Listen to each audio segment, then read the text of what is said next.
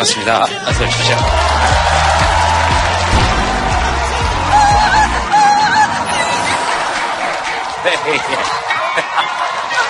네.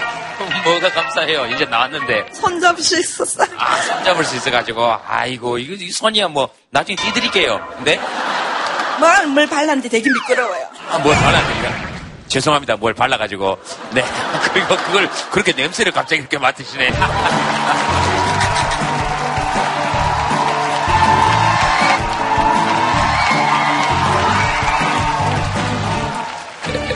네. 잘생겼어요. 잘생겼다, 예쁘다 소리 다 한때 엄청 듣고 자랐던 사람들이잖아요, 우리가. 태어나서 한, 어, 못, 못 들어봤어요? 기억이 없을 때만 들어보신 거예요? 문득 그럴 때 있잖아요? 자기가 잘생기고 예뻐 보일 때. 가끔 있다. 손 한번 들어보세요. 가끔 있다. 어, 어. 이럴 때는 좀 뻔뻔하셔도 돼요. 이게 잘생기고 이쁘다 이런 얘기 자기한테 많이 해줄 수 있어야 되니까 한번 적어볼까요? 가끔 내가 괜찮아 보일 때 tasted the sweet perfume of the mountain grass I rolled down. I was younger then. Take me back to when I I'm 자, 한번 들어봅시다. 한번 들어봅시다. 네.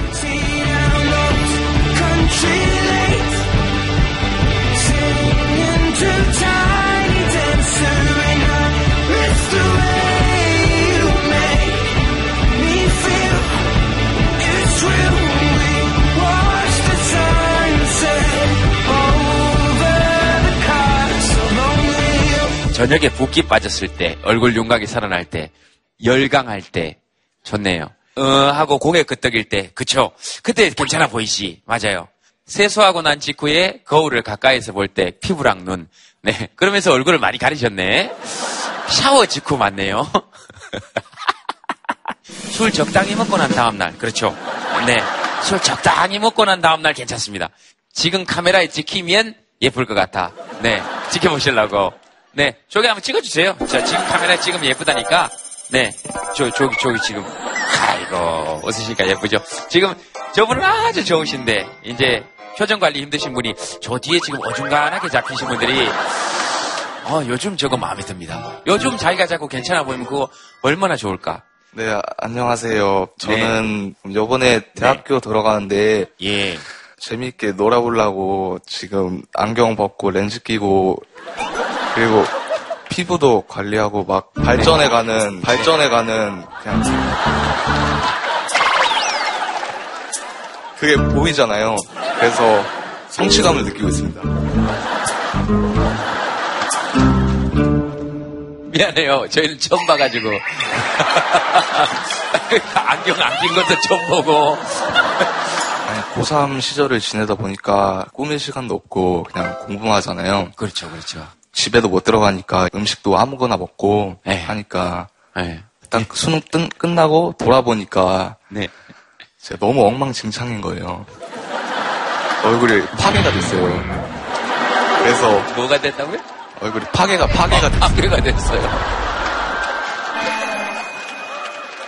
지금 말씀하시는 것만 들어보면 어디 잡혀 있다가 나오신 분이잖아요. 그죠? 그러니까 학교 다닐 때 제일 답답한 게 뭐였어요? 그러니까 요거 하나만 좀 바꿔주면 우리 학교 다니는 게 조금은 편할 건데 시간을 좀 늦춰줬으면 좋겠어요.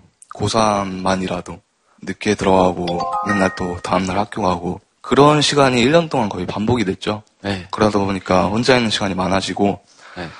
얘기할 사람이 없잖아요. 음, 음. 그래서 기쁜 거나 뭐 슬픈 거 안 좋은 것도 혼자 그냥 음. 가지고 있죠. 그래서 노래를 듣고 어딜 가든 혼자 가고 음. 이런데 잘 못 가고 그냥 자신감이 없어서 여기 와서 얘기해 보고 싶었어요. 어, 무슨 음악 좋아합니까? 요조 누나 노래. 아, 그렇구나.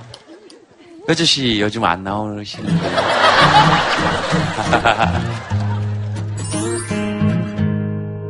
근데 혼자 있는 걸 좋아하고 그런데 어떻게 그 마음을 파괴하고 여기 오시게 됐어요? 어머니가 한번 오- 오자고 하셔서 예. 한번 안아보는 게 소원이라고. 아, 아들을? 아니요, 어머니가 아, 저를? 아. 주로 파괴된 얼굴들을 좋아하시는구나. 어, 안 된다고 전해주세요. 아까 얘기한 것처럼 고3 시절에 아이가 너무 좀 힘들어 하더라고요. 그러니까 공부 문제, 친구 문제, 연인 문제, 여러 가지로. 음, 그러니까 어떻게 해야 되나 대화도 한계가 있어요. 아이가 열어주는 게 한계가 있기 때문에 제가 생각한 건이 이 방송을 보여주는 것밖에 없었어요. 너네만 그런 고민을 하는 게 아니라 다 똑같다라고 특히 큰아이한테 이 방송을 자주 보여주려고 그냥 틀어주고 봤거든요. 지금 굉장히 혼자 있는 거 좋아하는 것 같이지 보이는데 사실 어릴 때부터 활발하고 착하다 소리 너무 많이 들었기 때문에 사춘기를 겪으면서 그게 혼란이 왔던 것 같아요. 그래서 항상 너무 착한 컴플렉스 사지 말라고 얘기는 하거든요. 사람들한테 항상 웃는 걸 보여주고 싶어요. 그래서 어, 담아두고 있죠, 계속. 항상 좋은 모습만 보여야 하고, 그러니까. 안 활발하고 안 착해도 되는데, 그죠? 근데 이제 어렸을 때부터 계속 그런 얘기만 듣다 보면, 어, 혼란스러울 수 있죠. 근데 괜찮아요. 그건 그 사람들 생각이고, 그들 생각이고. 지금 참 좋아요. 저는 정현 씨 보면. 자기가 자기를 볼 때, 아, 요즘 좀 괜찮아. 이, 이거면 저는 충분하지 않나? 웃어야 될 때가 있긴 있죠. 어, 웃어야 될 때는 어떤 때냐면 버스에서 이렇게 막 끼어서 갈 때. 진짜 막 편하게 가고 싶다 막. 이럴 때 웃으면 돼요. 이러면 굉장히 넓게 갈 수 있어요. 어. 옆에 마이크 한번 잡아볼래요? 오빠에게 들으면서 든 느낌? 아, 우리 오빠 이런 생각하고 있었구나? 이런 생각 해본 적 있어요? 네. 어. 어땠어요?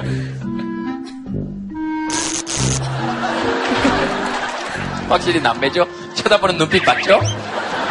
방금 눈빛은 왜 마이크 잡고 얘기해가지고 오빠 너 때문에 지금 이런 일이 생긴 거 아니야? 아 짱나 진짜 아니에요? 맞아요. 그리고 수업 시간 좀 늦춰졌으면 특히 고3들 늦춰졌으면 좋겠다 싶을 때 여러분들은 조금 놀랬죠. 어, 뭐야 고3일수록 땡겨야지 이런 생각 하실 수도 있고 동의할 수도 있고 근데 제가 문득 본 그 해외 다큐멘터리 보니까 등교 시간이 10시인가 11시인가 그래요. 근데 왜 그렇게 했냐면 청소년기에는 아침에 잠이 많을 수밖에 없대요. 많이 자야 그때 많이 자라는 시기잖아요. 그죠? 그래서 그렇게 10시로 늦춰놨더니 학업 성취도도 훨씬 올라가고 아이들이 훨씬 더 웃는 시간도 많아지고 엄청 좋아요. 아이들이 이렇게 10시 아침에 나오니까 애들이 전부 다 학교 올 때 이렇게 와요. 이렇게, 이렇게 웃으면서 이렇게 아직 한 시간만 더 자게 해줍시다. 네? 너무 늦게 자. 너무 늦게 자죠. 그러니까 그거 믿고. 자 잠깐만 저 마이크 한번 줘보세요. 마이크 한번 들어보세요. 네. 아니, 저도 고3 엄마인데요. 네. 그거 믿고 너무 늦게 자. 아 애들이 9시에 간다고? 네. 기왕 늦게 자는 거 10시에 보내주자는 거죠. 저 늦게 자서 안 돼요. 4시에 늦게 자는데요. 두세 시? 두세 시에? 네. 어 머님 뭐 하세요? 두세 시까지? 전 자죠. 근데 애가 두세 시까지 깨 있다는 건 어떻게 하세요? 아니, 자기가 고백을 하죠. 몇 시 잤다고. 아, 그래요? 네. 어, 그럼 4시에 자고요. 그러니까 9시 가는 거 힘들지. 4시, 5시에요. 아, 그래서 너무 늦게 가는 거는 조금 부모 입장에서는. 어, 그러실 수 있겠다. 네. 그러면 한 8시로 할까요? 그러면 애가 일찍 잘까요? 아니, 9시까지는 괜찮아요. 10시까지는 안 되고, 9시까지. 9시 반? 아유, 안 돼. 9시. 9시 반. 25분. 25분. 9시 10분. 아. 알았어요. 15분 합시다. 우리가 이렇게 얘기해도 어, 결정선권은 없는데 어, 그러나 이렇게 얘기를 하다 보면 이제 다 정책들이 받아들여지는 세상을 만들어 나가야 될 거 아니에요? 엄마, 아빠하고 학생들하고 이렇게 모여서 얘기해가지고 될 수 있으면 제일 좋은 방안들을 좀 찾아냈으면 좋겠어요. 그 집에 아이는 두세 시까지 안 자고 뭐, 뭐 한다는 얘기도 해요? 아니, 본인은 공부를 한다는데, 근데 이제 정황상, 뭐, 포켓몬 잡기 이런 거. 새벽에 뭐 성당 가 있고 이러더라고요. 왜 자꾸 아이를 그렇게 보세요? 새벽에 애가 성당 가 있으면 정말 신앙이 독실한 신앙을 가지고 있다 이렇게 생각해야지. 이것도 포켓몬 잡으러 갔구나. 저- 동사무소도 가 있고, 예? 새벽에. 동사무소. 동사무소도 가 있고. 아이고 뭔가 공무원이 꿈이거나 그래서 아이고 우리 아들이 4차 산업혁명의 선두주자가 돼가고 있는데 안 그래요? 어머니도 솔직히 포켓몬고 한번 해보고 싶으시죠?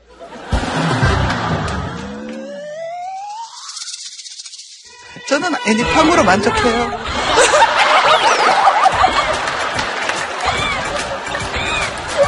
그래 얼마나 얼마나 화목한 집안이에요.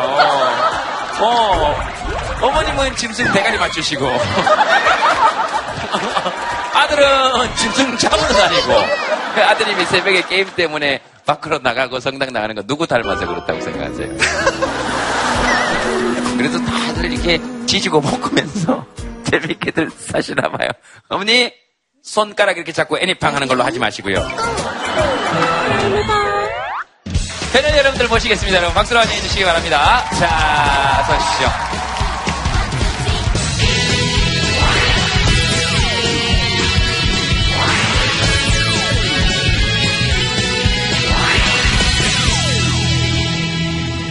인사 말씀 부탁드리겠습니다. 네, 반갑습니다. 사회학자 노명우입니다. 반갑습니다. 네, 반갑습니다. 톡투유 전담 물리교사 김상욱입니다. 물리쌤 어떨까요? 물리쌤. 쌤을 할까요? 하도 제가 많이 강의를 한다 그래서.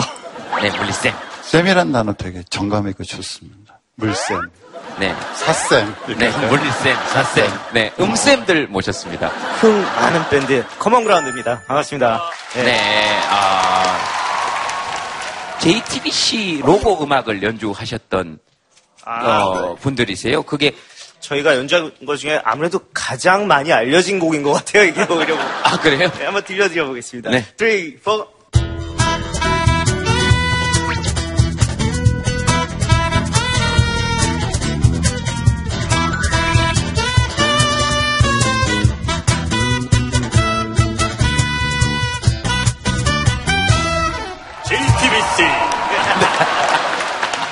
자우림의 김윤아 씨가 이렇게 네. 만드셔서 같이 저희가 녹음을 했었는데 윤아 씨 목소리입니까? 네네.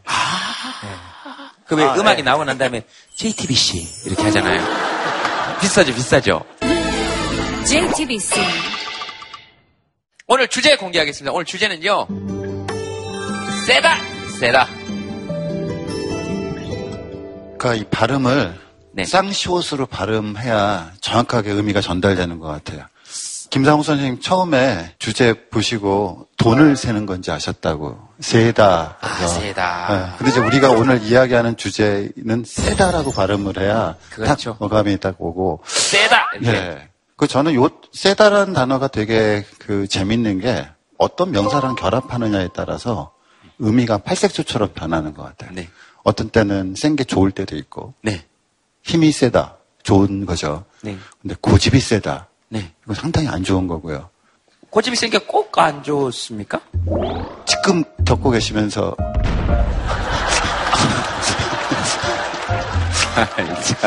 모르겠는데요, 저는. 아, 아, 고집이 세다. 우리 사회에서는 세다 이게 크게 좋은 느낌으로 사용되지는 않은 것 같아요. 조금 그러니까 힘이 센 사람들이 우리 편을 들어준 적이 별로 없어서 그런 것 같아요. 저는. 그렇죠. 국가가 늘 세왔고 네, 상대적으로 시민들은 너무 약했고 근데 뭐 여러분 다 아시는 것처럼 작년부터 시작해서 이제 이미 굉장히 약하게만 하고 아무것도 아니었던 것 같은 시민들의 힘이 점점 세지고 있으니까 뭐 앞으로 좀 바뀌기를 그죠? 여러분들은 떠오르시는 게 뭐 있습니까? 그냥 뭐 저기 자꾸 적으려고 그러지 마시고요.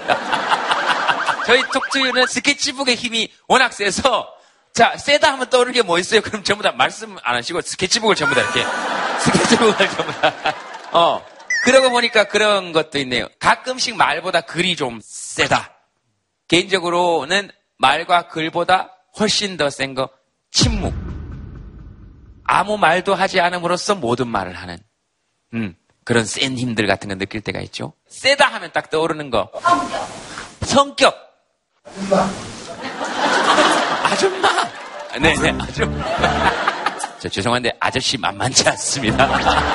우리도 아저씨다. 아저씨 만만치 그죠? 또 네? 멘탈. 그렇죠. 요즘 많이 쓰는 말이죠. 멘탈이 세다. 입김.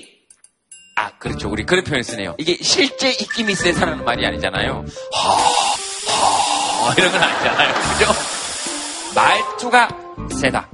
경상도 사람들이 조금 세다 그러죠. 저희들은 경상도 사람들은 세려고 센 게 아니고 세려고 센 게 아니고 우리 세다 그럽니다. 이거 사실은 이거 경상도에서는 아따 힘 씨다. 벌써 느낌이 조금 다르죠. 모든 발음이 하여튼 하나 있는 걸 못 참습니다. 외로운 걸 싫어해서. 시옷도 꼭 두 개가 있어야 되고. 카드나, 캔나, 와인카노, 치아라, 비키라, 찡찡하고 있네, 전부 다는. 귀에 막 쫙쫙 들어갑니다. 염고 있네. 염고 있는 사실 전라도 사투리입니다. 염 좋은 말은 아닙니다만 요즘 들어본 얘기 중에 제일 감동적인 얘기였습니다. 또 뭐 있을까요? 네. 자존심이 세다. 아, 그거 있네요. 센거 많네요. 네? 간이 세다. 저 크다 아닙니까? 좀 뭔가 의욕이 앞서시긴 하셨는데. 아, 간이 세다. 아.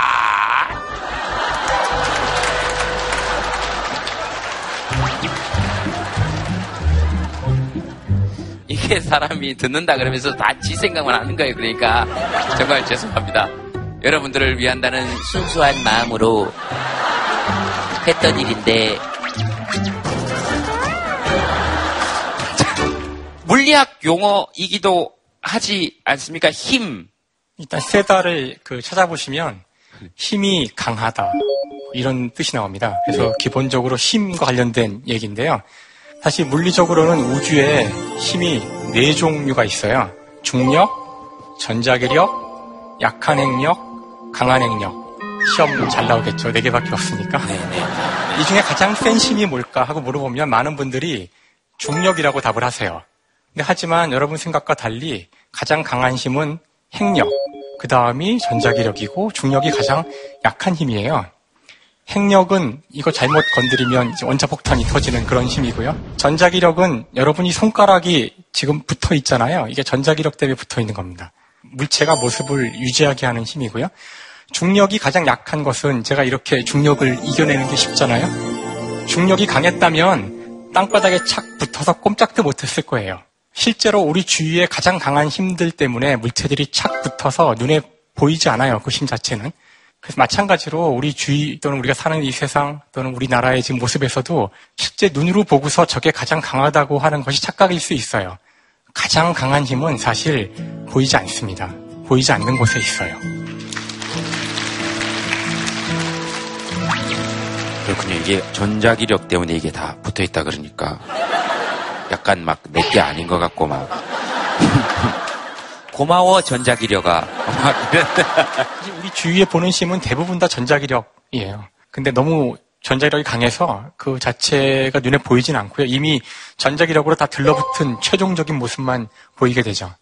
음. 억지로 띄어내면 이제 그 전기 전자 공학이 되는 겁니다. 그때부터 여러분이 필요한 것이 지금 이 얘기를 알겠다.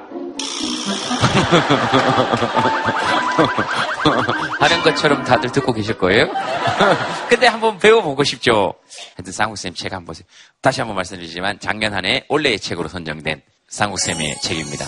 명우쌤 책도 빨리 선정되기를 감사합니다. 네. 아픈 데를 찌르셨습니다. 아니, 아니요. 술도 별로 안 세신 분이 어제 왜 이렇게 과음을 하셨다고 그래. 술이 세시군요. 전 몰랐는데.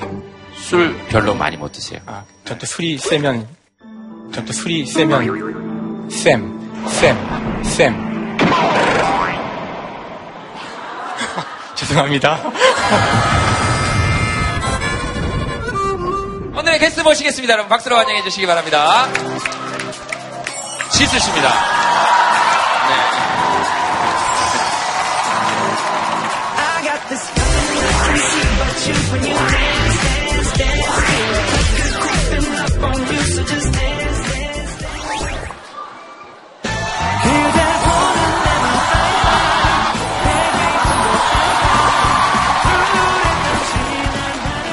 하나, 둘, 셋, 넷, 다섯, 여섯, 일곱 명이 순식간에 사라졌습니다.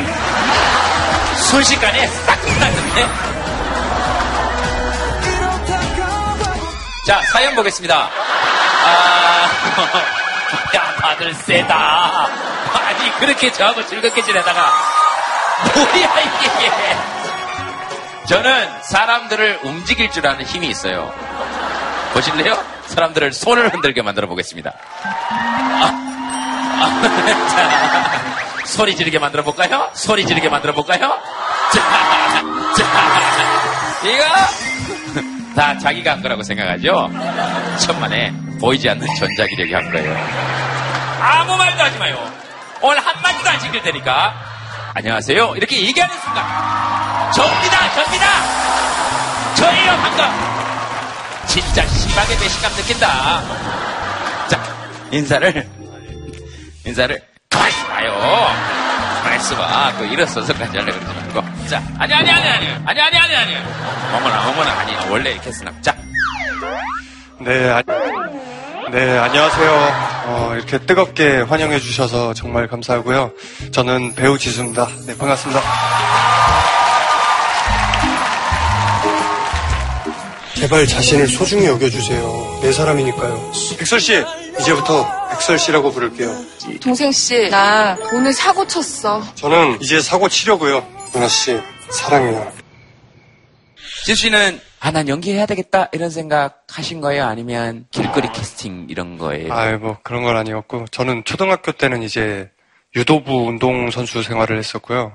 그리고 이제 중학교 때 공부를 해보려고 하다가 잘 안 돼서 좀 친구들과 이제 우정 쌓는 거에 대해 좀 더 중요시 여기다가 우연스레 친구가 또 이런 학원을 다니고 있어가지고 그 친구의 영향과 동시에 또 저의 무의식적으로 영화를 좋아하는 어떤 그런 본능적 느낌이 이렇게 결합되어가지고 연기학원에 첫 입문을 하게 되었죠. 예. 힘센 여자 도봉순이죠. 요번에 네. 새로 들어가는 드라마입니다. 네, 맞습니다. 박보영 누나랑 박형식 형이랑 이렇게 나오는데요. 아, 아. 예, 지금 현재 JTBC의 가장 최대 기대작. 몸을 쓰는 인간은 강력계 열혈 형사 인국두 저 택시 타고 와. 택시 내가 불러줄 테니까. 야, 그러다 네가 잘못되면 네가 책임질래? 그거 홍보하러 나오신 거죠, 그러면은? 뭐 그런 취지와 함께 또 이렇게 선배님과 함께 이런 이야기도 나눠보고 또 이 세상의 사람들과 또 소통할 수 있는 어떤 다양한 이유가 결합되어 예, 나오게 됐습니다. 주로 보니까 본능, 결합 이런 단어 굉장히 좋아하시네요. 센 단어들. 알겠습니다. 슬슬 몸이 좀 풀리셨는데. 한 줄 사연 한번 보도록 하겠습니다. 한 줄 사연 한번 보도록 할 텐데요. 여기 우리 대본 다 하거든요. 요한줄 사연을 한번 읽어보세요. 요- 여기, 네. 네. 다음 사연, 아, 네 번째 정말 사연. 영광입니다. 아니야, 아니야, 아니야. 그게 저를 더 비참하게 하는 거예요. 내가 앉을게요. 자, 저기 가세요.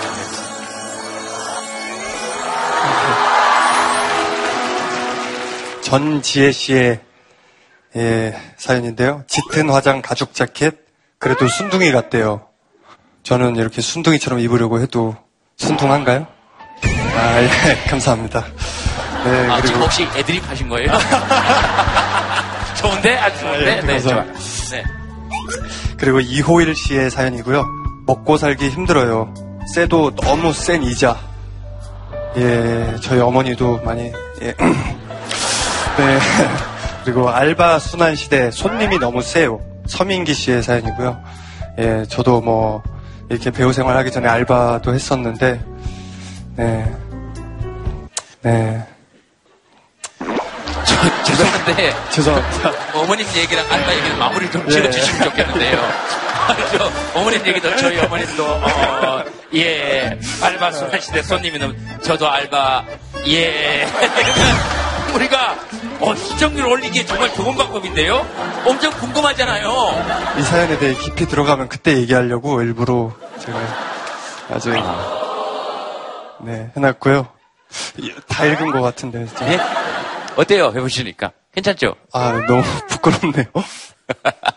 예, 앉아요. 그래서 돈을 받아요, 제가. 자, 자, 지수 씨가 나중에 이런 프로그램 하나 해도 참 좋겠다는 생각이 들어요. 누가 얘기하면 아 저도 그 그런 경험이 예.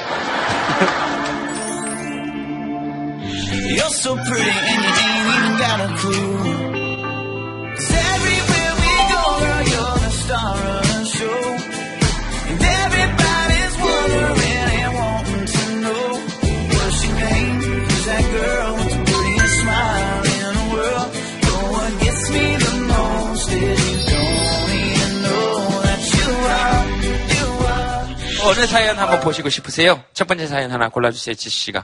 짙은 화장 가죽 재킷. 그래도 순둥이 같대요. 사람들이 처음 봤을 때 저도 역시 뭐 세다라는 인상을 많이 받아서 그래서 뭐 가만히 있어도 아까 여기 작가님도 오늘 뭐 기분 안 좋으신 일 있으시냐 전 그냥 이렇게 가만히 그래서 원래 좀 잘 웃으려고 하는 편이에요. 예. 네. 우리 작가분이 그래도 좋은 얘기 했는데 저한테 맨날 그래요. 오빠 오늘 뭐 안 좋은 일 있어요? 아니, 없는데? 오빠 웃지도 마세요. 어, 이런 얘기 자주 하는데. 네. 어디 계십니까? 손 한번 들어주실래요? 네, 여기 마이크 한번 드려보겠습니다. 사람들이 제가 되게 순한 인상이라고 하더라고요.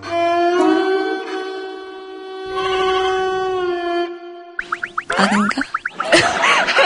그러니까 나쁘지 않은 인상이라고 얘기를 하는데 그래서 저는 덕을 본 적보다 뭔가 피해를 더 많이 봤다고 생각을 해요. 예를 들어서 뭐 길거리에 다녀도 약간 인상이 센 친구들이랑 다니면 돌 아십니까 이런 것도 안 걸리는데 네. 저는 길거리 다니면 굳이 저한테만 그런 말을 거시고 대학교에서 팀플을 할 때도 처음 보는 학생들이 있잖아요. 그럼 어, 언니가 있으면 좋겠다. 뭐, 뭐 일을 할 때도 약간 더 만만한, 그러니까 착해 보이는 사람을 찾게 되잖아요. 어, 그래서 그게 저인 것만 같고 좀 소위 말하는 센 언니처럼 하고 다니면 그런 일이 없더라고요.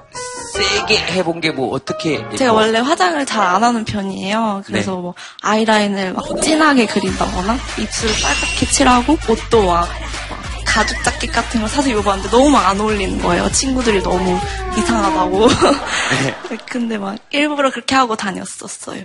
오토바이도 한번 타보시지 그러셨어요.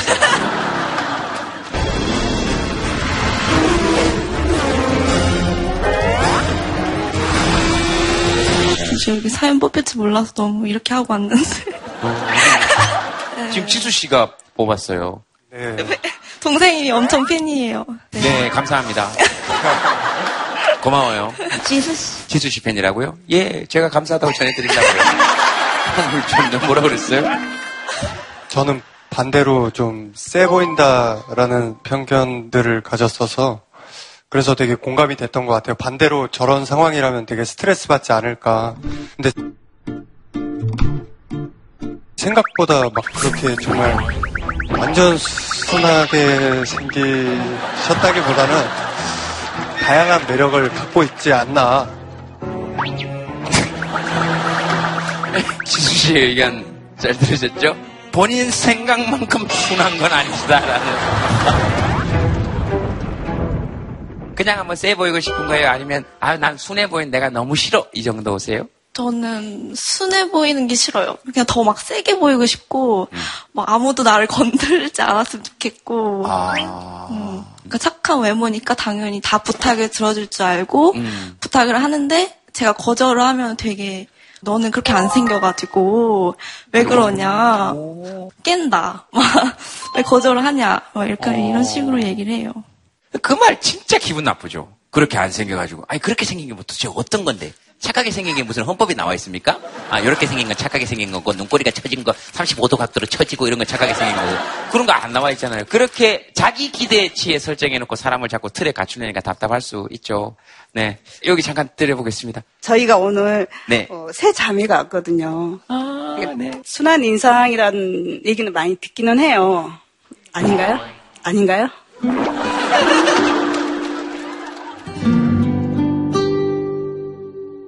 제가 여기서 동대문까지 출퇴근을 하거든요. 전철 이제 이용을 하는데 껌 파시는 할머니나 뭐 이렇게 돈 달라는 분들 자고 있는데 굳이 깨우는 경우가 굉장히 많거든요. 자고 계시 예, 예, 주무시고 자고 계시는데. 있는데 한 번은 술 취한 아저씨가 앞에 서가지고 너 일어나 그러더라고요. 그래서 깜짝 놀래가지고 깨가지고 네. 얼떨결에 일어나긴 했어요. 어, 안 일어나면 안 될 분위기였거든요. 무서웠어. 그러니까 제가 좀 만만히 보여서인지 아니면 뭐 일곱 여덟 명이 앉은 자리에서 유난히 저한테만 그 그런 행운이 오더라고요. 자고 있는데 깰 때는 너무 지금 화가 날 때도 사실은 많아요. 그 꿀잠인데. 예. 그죠? 그리고 무한하잖아요, 사람이. 그죠? 죄 지은 것도 아닌데, 뭔가 죄 지은 사람처럼. 요즘에는 그 지하철 아저씨가 많아요. 경찰 아저씨.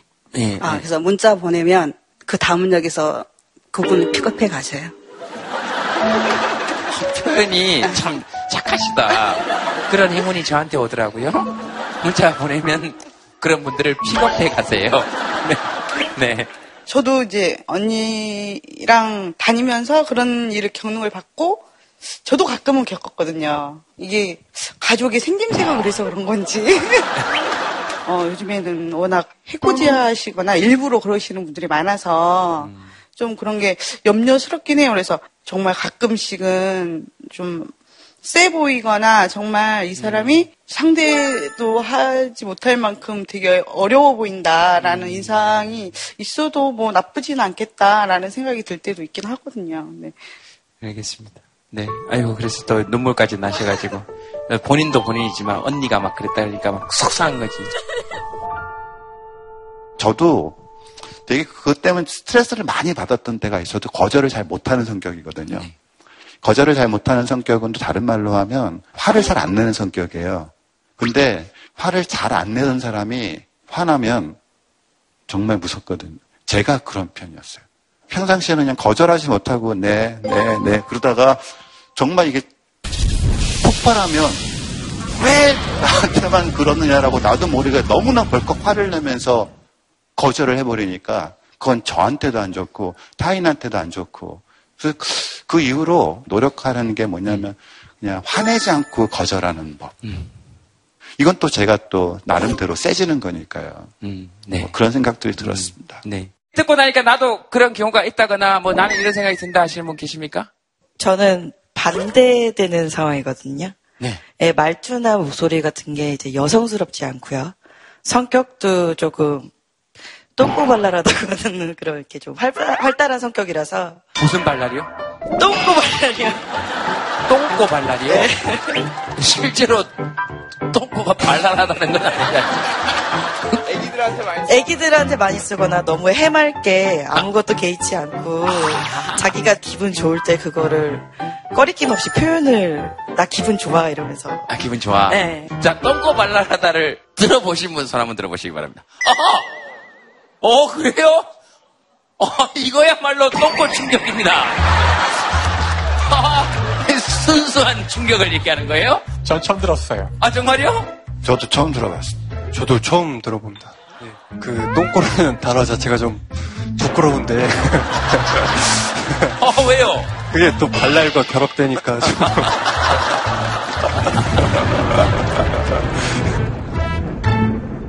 어릴 적부터 제 남자들하고 좀 어울리다 보니까 털털하고 터프한 게 좀 있어요. 운동을 좋아하고 저희 부부도 원래는 자동차 동호회에서 만났어요.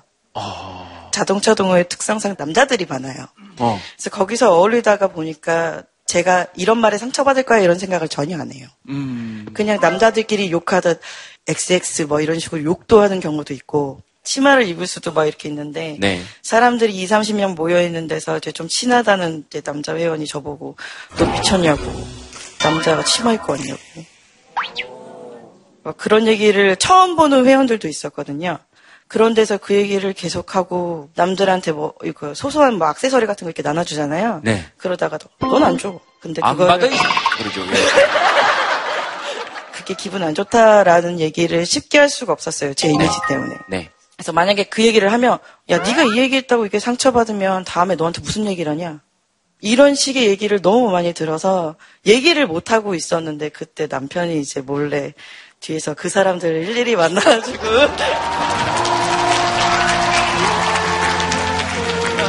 내가 너무 힘들어하고 있다. 이런 얘기는 좀 자제해달라. 이렇게 해서 그게 그렇게 해서 그 대인 관계가 회복이 됐었어요. 센 이미지고 뭐 약한 이미지고 그런 건 상관없이 자기 마음가짐이 중요한 것 같고 음. 그다음에 점점 그게 이제 경험이 쌓여가다가 어느 순간에는 그거를 대처하는 방법을 알게 되는 것 같아요. 1대1로 만나서 이건 좀 안 해줬으면 좋겠는데 말 안 하고 후회하는 것보단 말을 하고 후회하는 게 나을 것 같아가지고 저는 그런 거를 솔직하게 얘기하다 보니까 사람들이 이렇게 나뉘어져요. 남을 사람, 안 남을 사람. 그렇게 얘기 안 하고 많이 어설프게 남아있는 것보다는 본인의 선택의 문제이겠지만 지금 남아있는 사람들 더구나 또 남편 그죠? 뭐 물론 남편이 다는 아니지만 네. 그죠? 네 조금이지만 이렇게 조금 남아있는 걸로 사실 사람이 살잖아요 사실 뭐 사람 몸에서 똥꼬도 조금인 거니까 어, 쌤 뭐 하시고 싶으신 말씀 있으시면 저는 부산에 살다 보니 서울에서, 서울에서 많은 일들이 있어서 자주 이제 기차, 비행기를 타게 돼요. 이제 기차나 비행기를 타면 이 가운데 이 팔걸이를 놓고 보이지 않는 이제 신경전이 벌어집니다. 근데 저는 이제 생긴 게 저도 이제 되게 착하게 생겼다고 생각하는데 저는 거의 차지해 본 적이 별로 없는 것 같아요. 일단 저는 양보를 하고 그 다음에 저 사람이 점유하지 않으면 이제 팔을 올려놓는 쪽인데요. 근데 우리나라에서 제가 느꼈던 것 중에 하나는 이제 한치 양보를 안 하세요. 아저씨나 저보다 이제 나이 많으신 분들. 제가 독일에 한 2년 반 살았었는데 그때 느꼈던 거는 이거를 서로 차지하지 않아요, 원래는. 이 공간은 공통의 공간이기 때문에 사실 충분히 상황을 보고 저 사람이 포기한 거를 확인할 때까지는 올려놓지 않습니다. 그 오늘 계속 지금 힘이 강한 것, 약한 것, 나는 왜 약하게 보일까 이런 얘기를 하고 있는데 사실 약한 것이 당하고 강한 것이 이기는 그 약육강식은 동물들이 짐승의 세계에서 통하는 룰인데요. 인간이 동물과 다른 것이 있다면은 강하지 않아도 또는 강해도 내가 약자를 배를 줄수 있고 그런 것이 더 중요한 게 아닐까. 그래서 항상 그런 작은 거라도 우리가 먼저 양보를 한다면 이 사회가 좀 더 나아지지 않을까 하는 그런 생각을 해봅니다.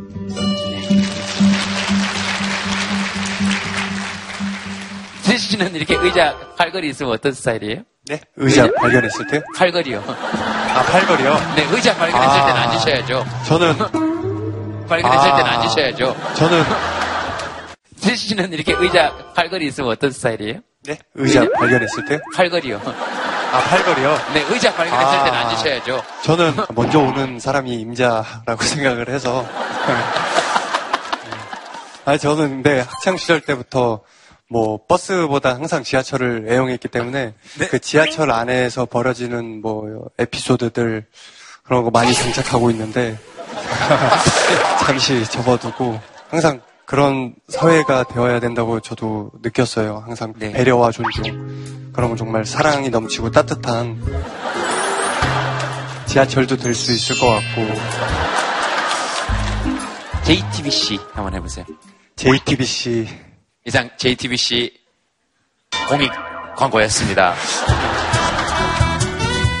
항상 그런 사회가 되어야 된다고 저도 느꼈어요. 항상 배려와 존중. 그러면 정말 사랑이 넘치고 따뜻한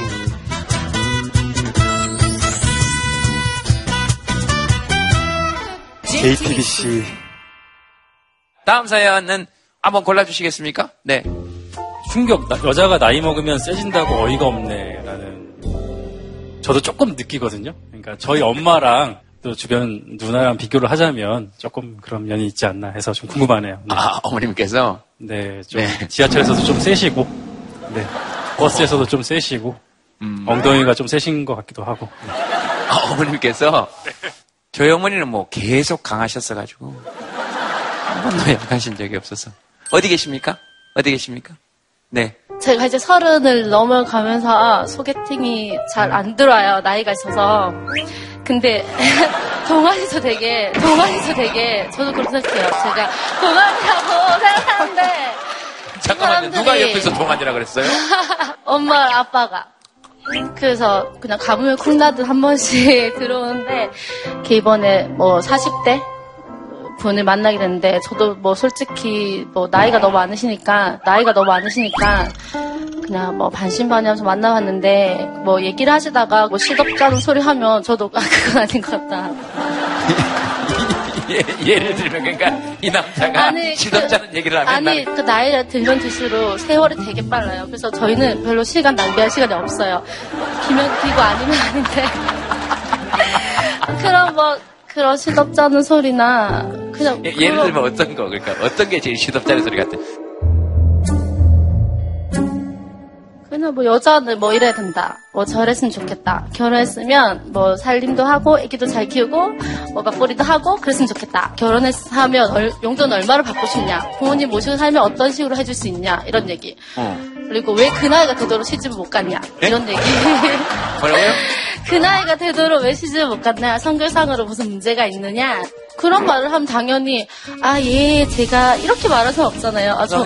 저는 그게 아니고 뭐 이렇다 이렇다 이렇다 이렇게 하면 아 보기보다 나 이가 있으셔서 그런지 성격이 좀 있으시네요. 자기가 만났던 중에 20대 분은 제가 말을 하면은 호응도 잘해주시고 좋다 나쁘다도 말하지 않으시고 자기 말도 귀 기울여 들어주시고 막 그렇게 하시는데 뭐 나이가 있으셔서 그런지 듣는 것보다는 자기 말을 더 많이 하시는 것 같다 뭐 이런 식으로 말씀하시고 그러시더라고요. 제가 혹시 같은 40줄인 같은 40줄인 제동이 오빠도 그러신지 너무 궁금해요. 나유 씨 말씀하실 때 주위에서 마지막히 욕하는 소리들이 계속 들렸어요. 20대에는 뭐 안 그랬던데 그랬더니 이쪽 옆에서는 그럼 걔랑 만나지 그랬어. 왜 거기 나와서 지 뭐 이런 소리들? 그죠? 20대는 뭐 이야기도 잘 들어주고 말대꾸도 안- 아니 그럼 인공지능하고 사시지. 그런 사람인 것 같아요. 그냥 40이라고 다 그렇지는 않아요. 우리는 어, 뭐 제가 40대라고 생각해 본 적은 있었지만 40줄이라고 생각해 본 적은 없었는데. 아까 욕한 사람 손 들어보세요, 옆에서. 욕한 사람들. 난리 났다, 난리 났어, 지금. 네, 여기, 여기 마이크 한번 들어보겠습니다. 그 사람 아주 귀가 아프도록 우리가 잘근잘근 씹자. 우리가 이래야 사실 치유가 좀 됩니다. 네. 좀 사람이 시간이 지나갈수록 자기의 생각이 자라나잖아요. 네. 그리고 뭐 더 현명해지는 거죠, 여자도. 네. 근데 남자들의 그 속 내면에는 자기가 말을 하면은 그 말을 다 고지고대로 100% 믿어줘, 믿어줘야 되고 그 말대로 해주는 여자를 만나는 게 희망사항으로 느껴지는 것 같아요. 음, 그러니까는 아무래도 내 생각을 더 주장하고 펼치고 그러다 보면은 세다라고 느껴지는 거 아닐까. 근데 오히려 이게 장점으로 발휘돼서 아이들을 나중에 낳고 키우다 보면은 내 아이를 통솔을 하고 내 아이를 지켜내려면 저런 식으로 현명하고 지능, 지능이 있는 어머니들이 더 잘 키우거든요. 지능이 있는 어머니. 아, 지식이. 죄송해요. 아까 제가 인공지능이라 그래서. 네. 남자분 입장에서 뭐, 뭐 또 누가 그 저도 40대의 네. 남자의 입장에서 아, 40살 넘어가고 소개팅 나오면은 확실히 문제가 있는 거고요. 그런 분은 웬만하면 피하시기 어렵습니다.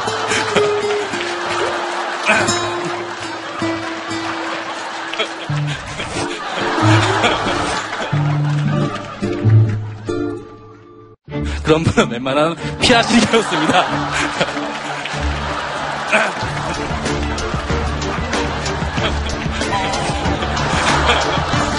그 뭐가 문제가 있어요? 어쨌든, 네네. 네, 성격이라든지 정치적인 성향이라든지 네, 만- 성격이라든지 정치적인 성향이라든지 어, 일반적인 사회의 구성원들과 맞지 않는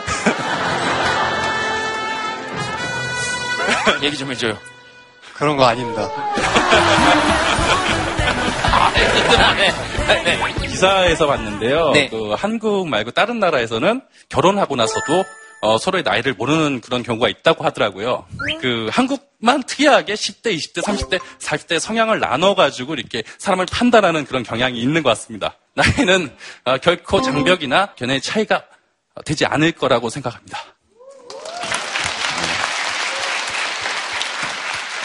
그래요. 맞아요. 여자는, 뭐, 남자는, 30대는, 20대는 이래가지고, 다른 사람들을 자기 이걸로 다 재단하는 거예요. 그런 사람들한테 우리가 한꺼번에 가서, 어이, 가위 놔요. 이렇게 할 수 있으면 좋겠다. 이런 거죠. 네. 자연스럽게 주제가 지금 이제 남녀 차별의 문제로 가야 될 것 같은데요. 톡투유 패널도 남자밖에 없어요, 사실은. 그러니까, 저야, 싹다 갈아버리고 싶죠, 남자들은. 말씀 아주 잘하셨네요. 저는 자- 사실 이거 말을 못하고 있었는데, 아이고, 선생님 고맙습니다. 특히 오늘 극단적으로 남탕이에요. 제가 그래서 지금 내려와 있잖아요. 지금 옷만 입었다 뿐이지 남탕이에요. 예, 그렇잖아요. 아, 예. 아까 나유 씨 그 만났던 그분 얘기하면서 그분이 변화를 전혀 못 읽는 것 같아서 좀 개인적으로 안타깝다는 생각도 들었습니다. 여자와 남자의 대학 진학률이 2015년의 경우 여성은 대학 진학률이 74.6%. 근데 남자는 67.3%입니다. 그러니까 남자보다 여자가 무려 7.4%더 많이 대학교를 가요. 근데 하나 문제는 뭐냐고 하면 아직 여성 고용률은 49.9%예요. 그러니까 여자는 예전에 비해서 훨씬 더 교육을 많이 받았고 훨씬 더 많은 준비가 되어 있음에도 불구하고 사회적 관행은 아주 쉽게 그것만큼 빨리 변하지 않으니까 그런 상황 속에서 여자들이 선택할 수 있는 건 강해지는 것뿐이 없는 거거든요. 근데 그분이 정말 이런 변화를 정말 못 읽고 계시다. 이런 오늘 그분 진짜 힘드시겠다, 집에서. 지금 엄청 귀 간지러울 거예요, 지금. 네. 그런 문제는 사실 과학에서도 굉장히 많은 그런 일이 있었습니다. 특히 20세기 초 아마 여성 과학자 중에 가장 유명한 사람이 누구냐고 물어보면 여러분들 퀴리 부인을 아실 거예요. 퀴리 부인 그러면 이제 영광의 이름으로 아실 것 같지만 사실 퀴리 부인의 인생은 그 가장 처절했던 남녀 차별의 그 장벽을 온몸으로 깨, 깨면서 살았던 그런 그런 인물이었어요. 모르셨죠? 사실 퀴리 부인은 원래 폴란드 사람인데 폴란드에서는 여성에게 대학에 들어갈 수 있는 권리를 주지 않았어요. 그래서 프랑스로 갔고요. 그리고서 남편과 함께 노벨상을 이제 받죠. 첫 번째. 그 상을 받을 때에도 여자 여성이 받는다는 사실을 모두 받아들일 수가 없어가지고 그 남편이 엄청나게 탄원을 해서 받게 됩니다. 근데 안타깝게도 상을 받은 이제 직후에 그 남편이 죽게 돼요 사고로. 죽은 다음에 이제 되게 외로웠겠죠. 그래서 프랑스에 있었던 그 한 과학자랑 이제 불륜의 사랑에 빠지게 됩니다. 문제는 당시 이제 프랑스의 언론이 이 문제를 다룰 때 폴란드의 마녀가 프랑스의 건실한 가정을 파탄낸다 이런 식으로 이제 그 프레임을 만듭니다. 두 번째 노벨상을 받을 때에는 노벨상 위원회에서 저런 사회적 무리를 일으키는 여자한테 상을 줄 수 없다 뭐 이런 식으로 됩니다. 하여튼 그래서 우여곡절 끝에 결국 상을 받긴 받아요. 그때 퀴리 부인이 이런 말을 하죠. 노벨상은 나의 사생활에 대해서 주는 것이 아니라 나의 과학적 업적에 대해서 주는 것이다. 그리고 가서 상을 받습니다. 지금도 여전히 여성에 대한 차별이 많이 있습니다. 아직도 깨야 할 장벽이 많은 거죠. 그래서 이제 오늘 이런 얘기들이 단순히 힘의 관계만으로 얘기가 풀어져 가서는 안 되고 우리가 갖고 있는 편견, 여성에 대한 편견을 깨는 그런 자리가 됐으면 하는 바람이 있습니다. 뭐 나이에 대해 아까 방금도 말씀하셨지만 여성이 나이가 들면 세진다. 어, 사실 그런 생각은 해본 적 없고 나이가 들면 더 깊어지고 우아해지고 아름다워지는 네. 잠깐 말씀하셨지만 또 어, 정말 현명해지거든요. 전 저희 어머니 보면 항상 그런 생각 많이 들어요. 그래서 어, 나중에 엄마 같은 여자 만났으면 좋겠다 그런 생각도 잠깐씩 들. 그런 어떤 현명한 부분에서 나를 이렇게 품어주는. 여튼 제가 봤을 때는 나유님께서는 더 좋은 분을 만나시지 않을까 그런 생각도 들고요. 존중과 배려가 없는 사회에서 계속 문제가 생기는 것 같아요. 그래서 언제나 존중과 그런 배려, 예. JTBC 하셔야죠. JTBC?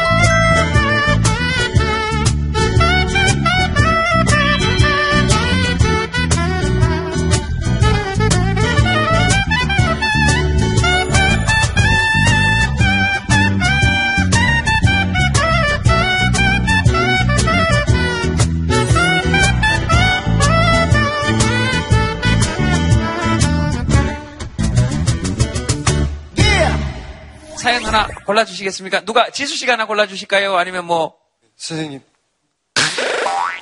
영광입니다. 예, 제가 고르도록 하겠습니다. 참, 네, 보고 있잖아요. 아주 네, 네. 누구를 위한 법 개정? 타격이 너무 세요. 어디 계십니까? 네. 저는 의류 쪽 일을 하고 있는데 네. 전환법이라고 아시나요? 전환법이요? 전안법. 전 안법이요? 네. 전기용품, 생활용품, 안전관리법이라는 게 있어요. 아, 네네네네. 전기 용품 및 생활 법률이 따로따로 있던 것을 요번에 통합해서 한 가지로 통합을 하면서 거기에 이제 의류까지도 들어가 버린 게 된 거죠. 그러니까 기본적인 취지는 안전을 높이자. 왜냐하면 옷이라는 것도 사실 뭐 아토피 문제부터 해서 여러 가지 안전상의 문제를 일으킬 수 있는 가능성도 있는 품목이기 때문에 안전을 높이자라는 취지는 좋지만 법이 그대로 현재 상태로 시행되게 되면 소상공인들이 피해를 입을 수밖에 없는 맹점들이 그 법 안에 너무 많이 들어가 있고 논란의 핵심은 이겁니다. 이런 품목들에 대해서 전환법이 시행이 되면 KC 인증이 의무화된다. 그러니까 정부에서 인증하는 그 인증이 의무화된다는 거고 그러면 비용이 급증하니까 이런 걸 만드는 특히 옷 같은 제조업자인 소상공인은 몰락할 수밖에 없다라는 내용입니다. 예를 들면 어떤 걸 지금 인정을 받아야 되는 거죠? 그러니까 지금, 지금 잘 모르시는 경우가 그거를 이제 옷에는 보면 이제 원단도 들어가는 것도 있고 지퍼라든가 네. 뭐 똑딱이 단추라든가 네. 그런 게 들어가요. 그런 거를 다 하나하나 컨펌을 받아야 되는 거예요. 안전한지 안 안전한지. 저희 같은 경우 솔직히 한 가게당 일하는 사람들이 그렇게 많지가 않아요, 대기업처럼. 네. 근데 저희가 거기 가서 줄을 서서 기다릴 수는 없잖아요. 그럼 저희는 대행 업체를 쓸 수밖에 없는 거예요. 그럼 저희한테 또 수수료를 받을 거고. 그렇게 되면 원가 자체가 지금 생각하기에는 한 10에서 많으면 한 30% 정도는 오른다고 봐야 돼요. 일명 말한 뭐 9,900원짜리 티셔츠라든가 뭐 19,900원짜리 청바지라든가 뭐 그런 건 절대 이제 거의 나올 수가 없다고 봐야죠. 네. 지금 말씀하신 대로 원료를 만드는 대기업에게 그걸 의미로 거잖아요. 네. 예. 원료를 공급하는 대기업들이 KC 인증을 받아야 한다라고 법에 명시가 되어 있으면 소상공인들에게 정가가 안 될 텐데 법에 그 규정이 없어요. 그러니까 원단 업체가 안 할 수도 있는 거예요. 그러니까 우리나라 법은 꼭그 대기업만을 위한 법이지 일반 국민들을 위한 법이 만들어지지가 않는 게 그게 현재 우리나라 정부의 문제점인 것 같습니다. 그러니까 예를 들어서 이 법을 관련돼서 공청회를 한 번만 열었으면 이 그 강제 조항이 없으면 이런 일이 당장 벌어질 것이다 라는 이야기가 당연히 나올 거고 그래서 이제 법의 보완 정책으로 원단 공급 업체가 KC 인증을 받도록 한다. 그러니까 의무 조항으로 만들었으면 이 소상공인들이 피해를 보는 일이 없을 텐데 그 법이 그런 거예요. 솔직히 동대문 옷의 특성이 빠른 거. 네.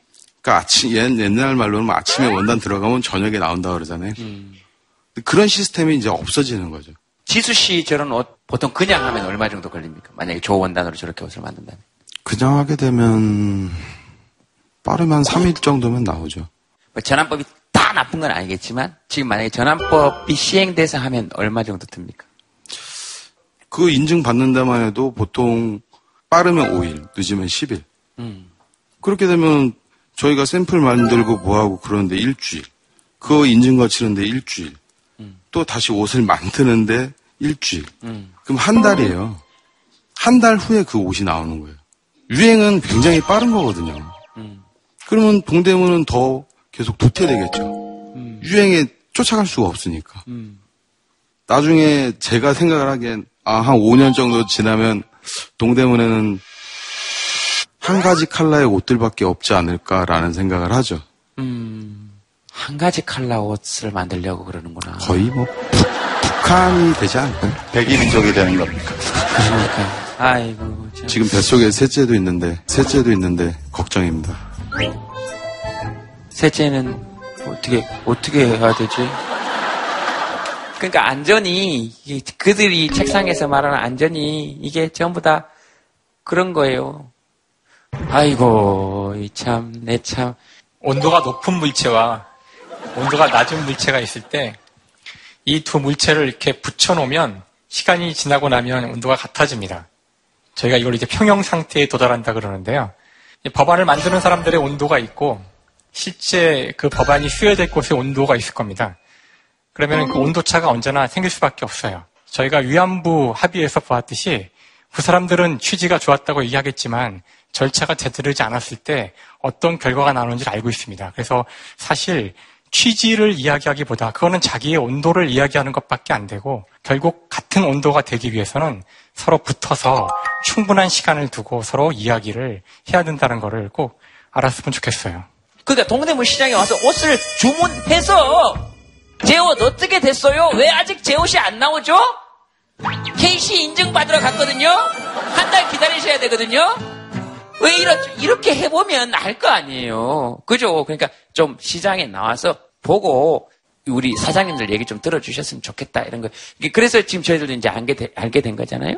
전환법에 대해서. 저도 이제 소식 듣고 되게 놀랐던 게 새로운 법률들을 그러니까 발의하면 공청회를 하거든요. 네. 근데 전화법은 공청회를 한 번도 안 했었다고 그러더라고요. 원래 공청회라는 거는 법률을 발의하고 법률을 만들 때 여러 의견들을 들어보고 그때 아 우리는 이건 몰랐는데 이런 문제점이 있을 수도 있구나 라는 생각이 들면 그걸 이제 법을 발의하기 네. 전에 정리를 하는 거고요. 그런 면에서 우리가 이제 많이 놓치고 있는 것 중에 하나가 빠른 결정이 항상 좋은 거는 아니라는 점. 빠른 결정은 어떤 때는 매우 위험합니다. 형식적 절차, 필요 없는 것, 빨리빨리 결정합시다. 모든 걸 속도전으로 생각하는 우리의 아주 오래된 관습. 좀 거기에 대해서 심각하게 좀 생각을 해볼 때도 되지 않았나 싶습니다. 사실 이게 말해야 돼요. 그죠? 이렇게 오셔서 좀 들어도 보고 좀 그랬으면 좋겠습니다. 어쨌든 해결이 좀 잘 돼야 될 건데, 그죠? 해결이 되려면 지금 어떤 방법이 있습니까? 일단은 1년이 유예가 됐어요. 네, 네. 그러니까 1년 네. 동안은 안 받아도 되는데 네. 이제 내년 1월 1일부터는 시행이 된다라고 못을 박았기 때문에 시행은 하겠죠. 국회는 지금 법 개정을 말하고 있고요. 정부도 뒤늦게 재검토 들어가겠다라고 했는데 뒷북 대응 비판이 나올 수밖에 없습니다. 네, 공청회까지 생략해놓고 재검토를 하겠다. 이번에는 땜질식이 아니어야겠죠. 하여튼 공청회 오늘 여기서 한 것 같습니다. 그죠? 지수 씨 오늘 어떠셨습니까?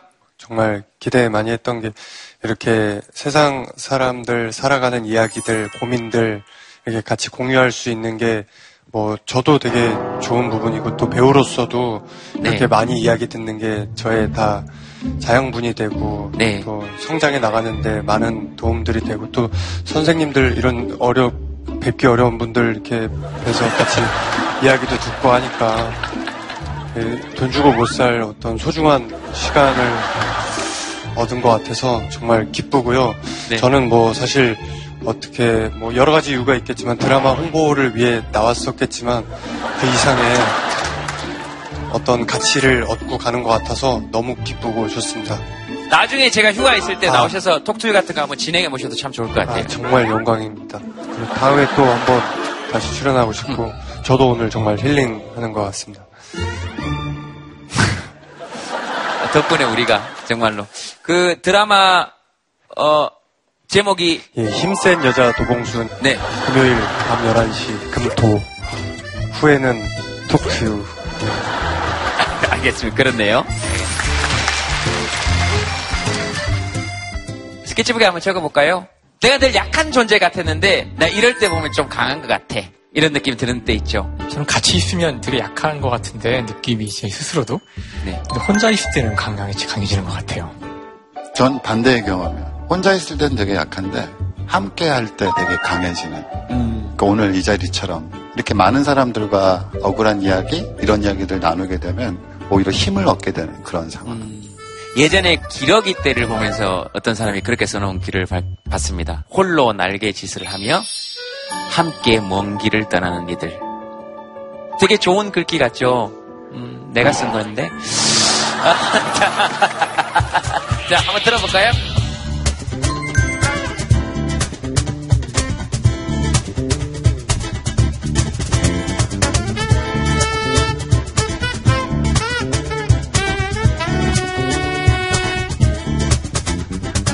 여유가 느껴질 때, 봉사할 때, 한 장목에 3.5kg. 출근 전 2시간 자고 버틸 때, 하, 그래. 일곱 번 넘어져서 다시 일어날 때, 불의를 보고 참지 못할 때. 아, 우리 사장님 좋습니다. 오늘 이렇게 적어주셨네요. 이렇게 자기 안에 강한 모습들 얼핏 얼핏 확인하면 또 사는데 또 조금씩 힘이 생기죠?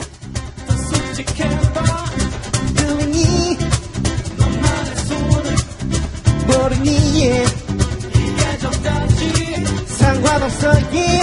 너만의 삶이야 어차피 너에게 남겨진 길은 하나뿐이야 순하게 생각해 너만의 무대 Okay, sing it fellas 이제 깨어나 What you gonna do, what you gonna do, come on You can get your life Get your life, get your life